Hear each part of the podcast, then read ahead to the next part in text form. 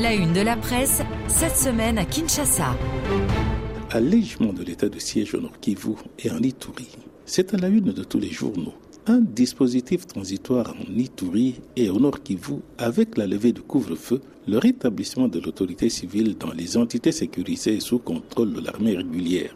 C'est ainsi que le tri hebdomadaire Africa News explique cette décision sous le titre Tshisekedi allège l'état de siège. Dans un discours à la nation jeudi, écrit le journal, le président Félix Antoine Tshisekedi a donc autorisé à nouveau la libre circulation des personnes et leurs biens, la liberté d'association, des manifestations pacifiques et des réunions dans le strict respect des conditions légales, ce après deux ans et quatre mois de restrictions pour cause d'insécurité et selon le gouvernement d'agression rwandaise. Dans le bulletin quotidien de l'agence congolaise de presse, cette éditoriale réponse réservée à John Numbi Tambo une indispensable mise à jour pour un général d'opérette, affirme l'éditorialiste Bienvenu Bakoumania.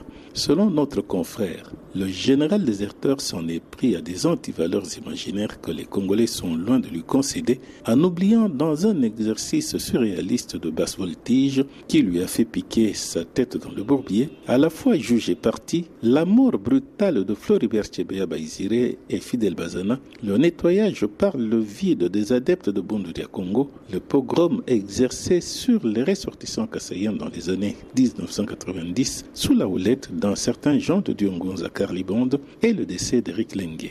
L'éditorialiste répond à des menaces brandies récemment par John Numbi contre le pouvoir en place. Autre titre, peine capitale pour Manga Chuchu annonce de son côté le bi-hebdomadaire Le Maximum qui publie une photo de celui que le journal appelle le baron du coltan en tenue de prisonnier. Il a été condamné par le tribunal militaire, entre autres pour participation à un mouvement insurrectionnel et détention d'armes et munitions de guerre. Selon le journal, ce député national et richissime exploitant minier nord-kivoussien devra en plus payer 100 millions de dollars américains à titre de dommages et intérêts. Pour Chuchu et ses partisans, écrit le maximum, la sentence est politiquement motivée, d'autant plus que divers concurrents de Chuchu entretiendraient eux aussi des milices au nez et à la barbe des autorités. Enfin, la presse de Kinshasa s'est également intéressée aux élections générales du 20 décembre prochain, particulièrement les candidats de l'opposition. Ils se chicanent, écrit le bi-hebdomadaire au dragon, qui commente, je cite, On y retrouve des candidats bidons subitement sortis de nulle part. Sur la liste de la CENI, seuls trois ou quatre vrais opposants et un montage photo publié dans le journal Ouragan montre une sélection de six candidats présidents de la République se réclamant tous de l'opposition.